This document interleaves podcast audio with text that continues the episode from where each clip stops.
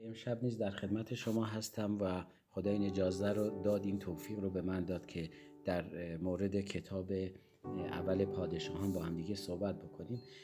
موقعی که من کتاب پادشاهان رو اول پادشاهان رو نگاه می کردم هیچ جایی از کلام دیده نمیشه که از نویسنده این کتاب صحبتی به بیان اومده باشه. اما خدا رو شکر برای کتاب تلمود اونطوری که هست تو کتاب تلمود یا کتاب تفسیر شریعت یهودیا نویسنده کتاب اول پادشاهان و دوم پادشاهان رو مخصوصا اول پادشاهان رو ارمیا می‌دونن. و اگر نگاه بکنیم به شباهت سبک و نوشتاری کتاب ارمیا می‌تونه این رو تصدیق بکنه که نویسنده هر دو تا کتاب ارمیا و کتاب اول پادشاهان باید ارمیا باشه که این کتاب در سالهای 550 قبل از میلاد گویا به تحریر در اومده. در اصل کتاب اول پادشاهان و دوم پادشاهان یک کتاب بودن که این کتاب ها کتاب اول پادشاهان و دوم پادشاهان در اصل تاریخ دوران پادشاهی رو بیان می‌کنه. دورانی که قوم خداوند از خداوند درخواست این رو کردن که پادشاهی برای اونا انتخاب بشه. و از سلطنت این کتاب از سلطنت پرشکوه سلیمان شروع میشه و ادامه پیدا می‌کنه تا به نابودی و به اسار رفتن قوم خداوند به وسیله آشوریان و بابلیان.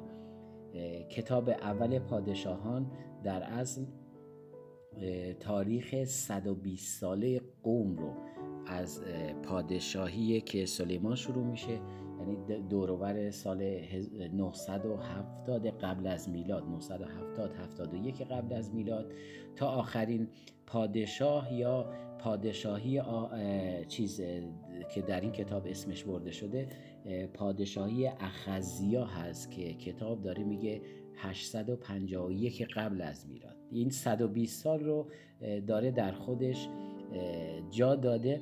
نیمه اول کتاب اول پادشاهان زندگی سلیمان رو داره مرور می‌کنه که تحت رهبری سلیمان قوم اسرائیل یا اسرائیل به اوج قدرت و جلال خودش می‌رسه و مهمترین کار سلیمان اونجا انجام میشه که همه می‌دونید معبد رو بنا می‌کنه و سلیمان موفق میشه پادشاهی خودش رو خیلی پرجلال بکنه اما در میانسالی به علت ازدواج با زنهای اقوام بتپرست. اون عشق و محبت اولیش رو به خداوند از دست میده و از خداوند دور میشه و وارد گناهانی میشه و حتی ما می‌تونیم در لابلای کتاب اول پادشاهان این رو ببینیم که به همسراش اجازه این رو میده که حتی در خود قصر پادشاه و در گوشه و کنار مملکتی که داره سلطنتی که داره معابدی برای خدایان هم خودش و هم بتها اجازه میده که ساخته بشه. ولی خب در آخر عمرش ما می‌بینیم که سلیمان به یک دوران زندگی پوچی و بیهودگی می‌رسه که از خدا دور میشه به اون می‌رسه و دوباره به ایمان برمیگرده و این مورد رو شما عزیزان می‌تونید در کتاب جامعه ببینید که این دورانی که دور از خداونده به پوچگرایی می‌رسه که یعنی به این می‌رسه که نه این دورانی که از خدا هر عمری هر ذره از عمری هر ساعت از عمرت اگر دور از خداوند باشی یعنی به پوچی می‌رسی. پس دوباره به ایمان برمیگرده. دوباره به ایمان برمیگرده. اما یه نکاتی که هست اینه این گناه های سلیمان باعث میشه که عبادت های عبادت خداوند های خدای بیگانه وارد قوم بشه وارد قوم خداوند بشه و موجب یک دو دستگی در بین قوم خداوند میشه و در نتیجه کشورش کشور پهناور سلیمان در سال 931 قبل از میلاد به دو حکومت تقسیم میشه. یک حکومت در شمال این سرزمین واقع میشه به نام اسرائیل و یک حکومت در جنوب که به نام یهودا هستش. اگر شما لطف بکنید کتابتون رو اگه نگاه بکنید نقشهایی هست قسمت شمالی رو بهشون می‌گفتن اسرائیل اگر میگن اسرائیل منظور این قوم هست و اگر در مورد قوم جنوبی صحبت میشه میگه یهودا که هر کدوم برای خودشون دو تا پای تخت دارن و پایتخت قوم اسرائیل میشه سامره و پایتخت قوم یهودی ها یا یهودا میشه اورشلیم. و حتی اگر دقت بکنی در زمان مسیح نیست سامری ها با یهودا مشکل داشتن و همدیگر رو نجس می‌دونستن. یعنی مخصوصا یهودا قوم یهودا چیز قوم دیگر رو پایتخت اسرائیل سامری ها رو نجس می‌دونستن و این از سرچشمه گرفته بود از اینکه قوم خدا پرست و قوم غیر خدا پرست از همدیگه جدا شده بودن. در حین تدریس ما بیشتر با این صحبت خواهیم کرد در مورد اینا صحبت خواهیم کرد که چطوری این سلطنت این کتاب سلطنت رو داره به دو قسمت متفاوت داره در موردش بررسی می‌کنه. و شما کلماتی رو که اینجا بیشتر بهش می‌رسی در مورد تقسیم سلطنته. در مورد تقسیم سلطنت. شما اگر فصل 11 آیه 11 رو بخونید این آیات بسیار مهم هستند. تو این تو این آیه خداوند اینطوری میگه کلام خداوند اینطوری میگه میگه پس خداوند سلیمان گفت چون این عمل را نمودی و عهد و فرایز مرا که به تو امر فرمودم نگاه نداشتی البته سلطنت را از تو پاره کرده و آن را به بنده عد خواهم داد. این آیه رو شما در نظر بگیرید و فصل کلیدی که این قسمت بیشتر داره فکوس ما رو به خودش می‌کشه یعنی توجه ما رو به خودش می‌کشه فصل دوازده است که تو این فصل نقطه عطف اول پادشاه است چرا که در اون قسمت از کتاب بین اون سلطنت متحدی که حکومت متحدی که سلیمان داره از هم میپاشه و یک شقاق و یک جدایی بین حکومت سلیمان ایجاد میشه و سلیمان در این فصل می‌بینیم میمیره و پسرش یا میگن رهب رهب آم یا رهب آم فرق نمی‌کنه چون یه کلمه ای هست که از یک زبان دیگه وارد شده ولی خب خیلی ها رهب آم میگن و خیلی ها هم رهب آم میگن. مهم نیست مهم اینه که این رو بدونیم که پسر سلیمان بوده. که با بی حکمتی باعث تقسیم شدن کشورش میشه. این رو بیشتر ما صحبت می‌کنیم. اگر بیایم 22 تا فصل پادشاهان رو اول پادشاهان رو اگه بیایم به دو قسمت تقسیم بکنیم دقیقا ما می‌تونیم بگیم فصل یک تا یازده رو می‌تونیم بیشتر اینجا صحبت از اتحاد هست. صحبت از از یک سلطنت متحد و با اتحاد هست که تو این قسمت ما می‌بینیم که سلطنت سلیمان شروع میشه تحت رهبری سلیمان هست. سلیمانی که حکیمه. همه چیز رو با حکمت میره جلو. هر جا می‌بینیم از خداوند حکمت می‌خواد. یعنی خودش سرخود هیچ کاری انجام نمیده. پیشرفت می‌کنه. قدرت و شکوه عظمتی رو پیدا می‌کنه. چرا؟ چون سلیمان با عشق به خدا و حکمت خدا حکمت خدادادی که خدا بهش داده بود شروع می‌کنه. حتی اگر شما برگردیم به کتاب دوم سموئیل تو قسمت دوم سموئیل فصل دوازده بله فصل دوازده آیه 25 یدیدیا بهش لقب می‌زنه. یعنی داره در مورد اون ناتان نبی در مورد سلیمان داره این رو میگه که به معنای عزیز خداونده.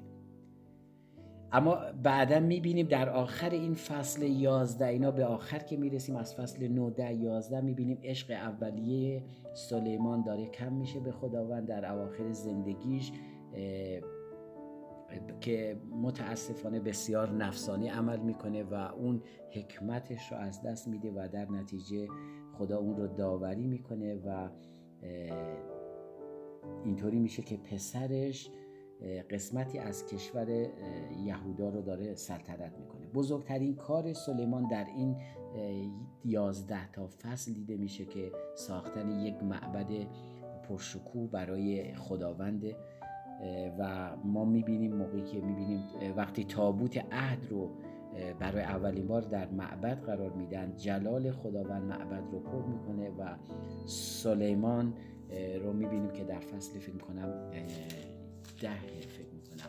یا نو میاد اونجا رو تقدیس می‌کنه. در فصل بله هشته دعای سلیمان برای وقف خانه که یک حدود یک صفحه بیشتر خداوند اجازه میده که سلیمان داره دعا می‌کنه. اما در این دعا من می‌خوام توجهتون رو به یه قسمت جلب بکنم. اگر شما میرید دعای سلیمان رو که داره برای معبد دعا می‌کنه شش بار اسم خداوند رو داره تکرار می‌کنه. چقدر خوبه. اگر ما هم دعا می‌کنیم کمتر از کلمه خداوند استفاده کنیم. چون اگه بیشتر ما اسم خداوند رو هی استفاده می‌کنیم یا حالتی به خودش می‌گیره یعنی به یک ورد تبدیل میشه. ما نباید بی خودی اینقدر اسم خداوند رو به کار ببریم چون یکی از فرامین خداونده. برگردیم سر اصل مطلب.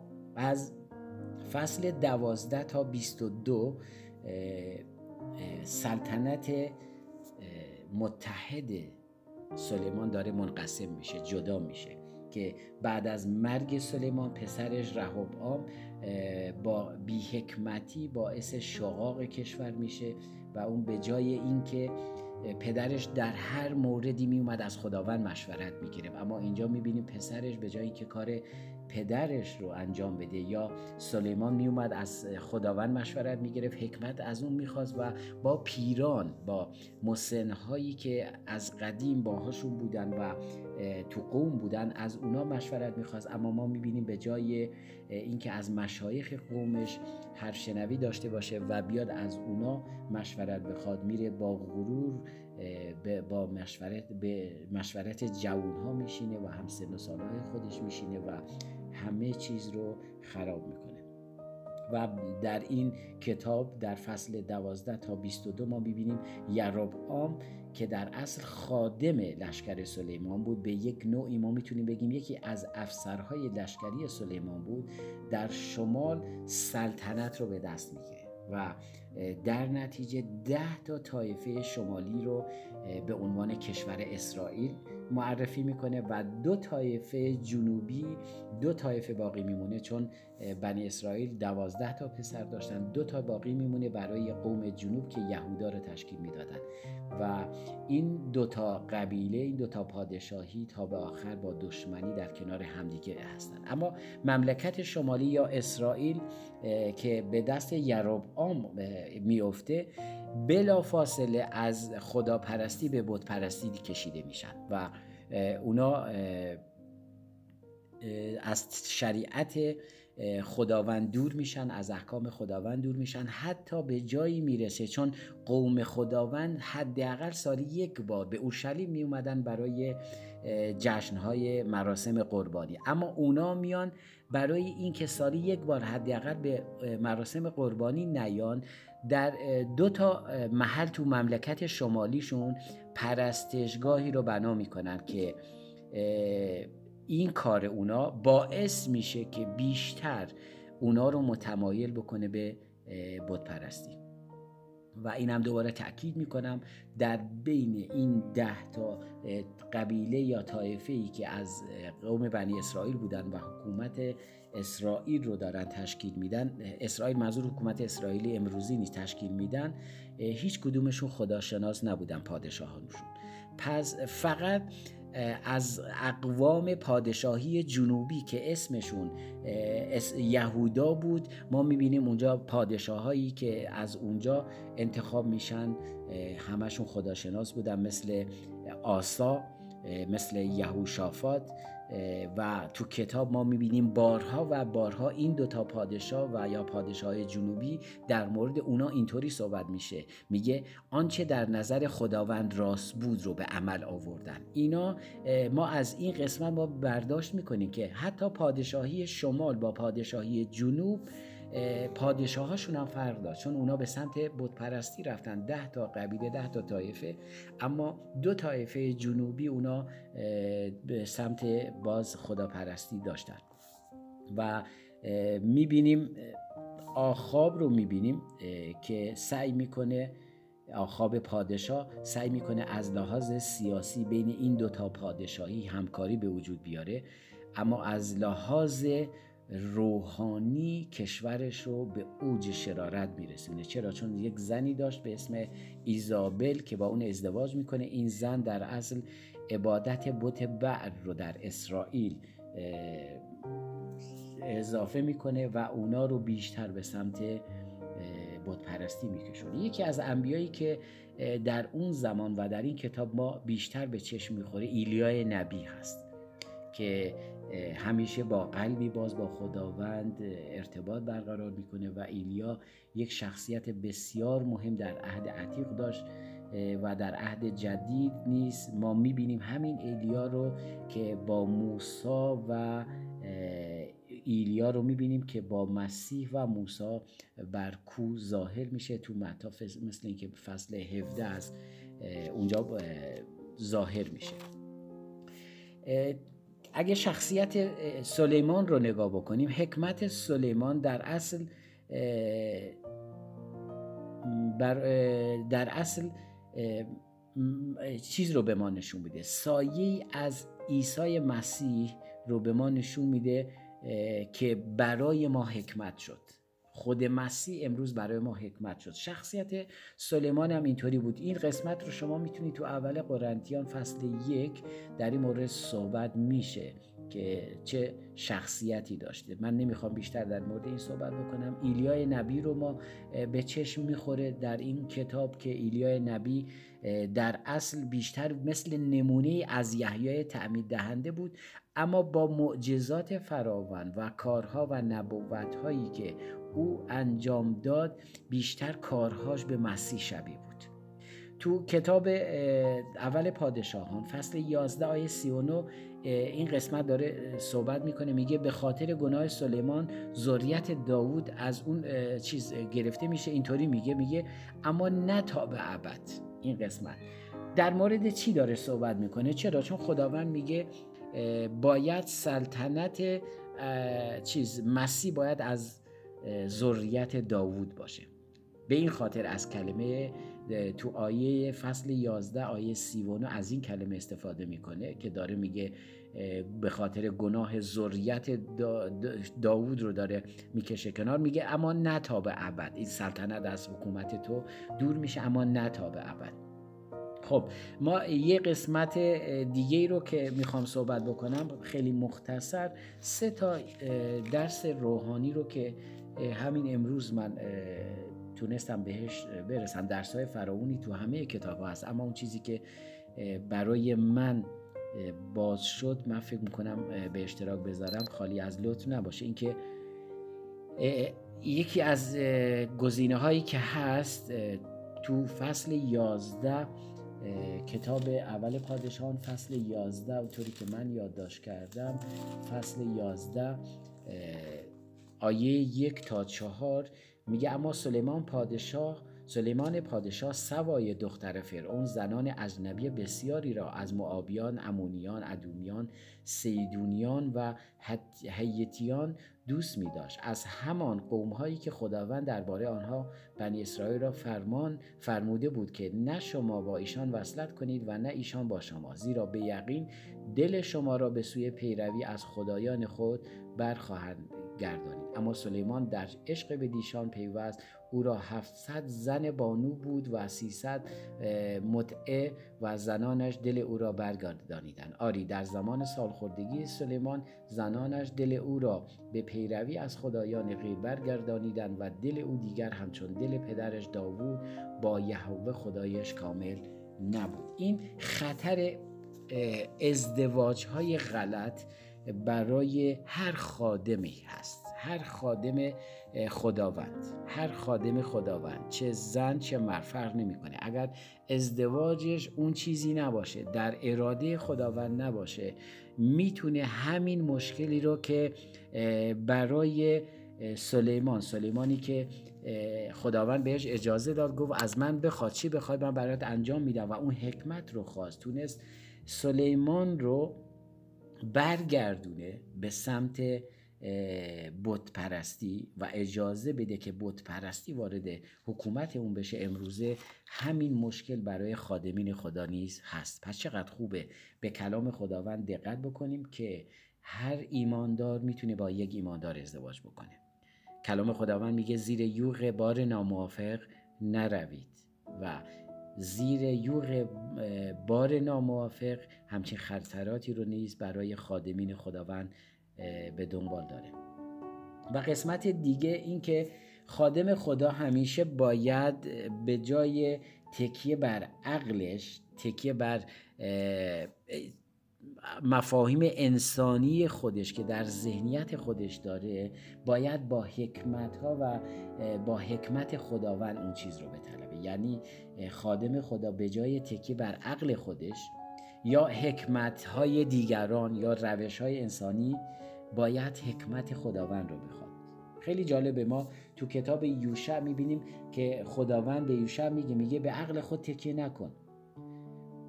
و اونجا به یوشع این رو میگه. و اینجا چقدر خوشحال میشه خداوند موقعی که سلیمان رو می‌بینه که به جای درخواست هر چیزی از خداوند حکمت رو از اون می‌خواد قلب خداوند چقدر خوشحال میشه.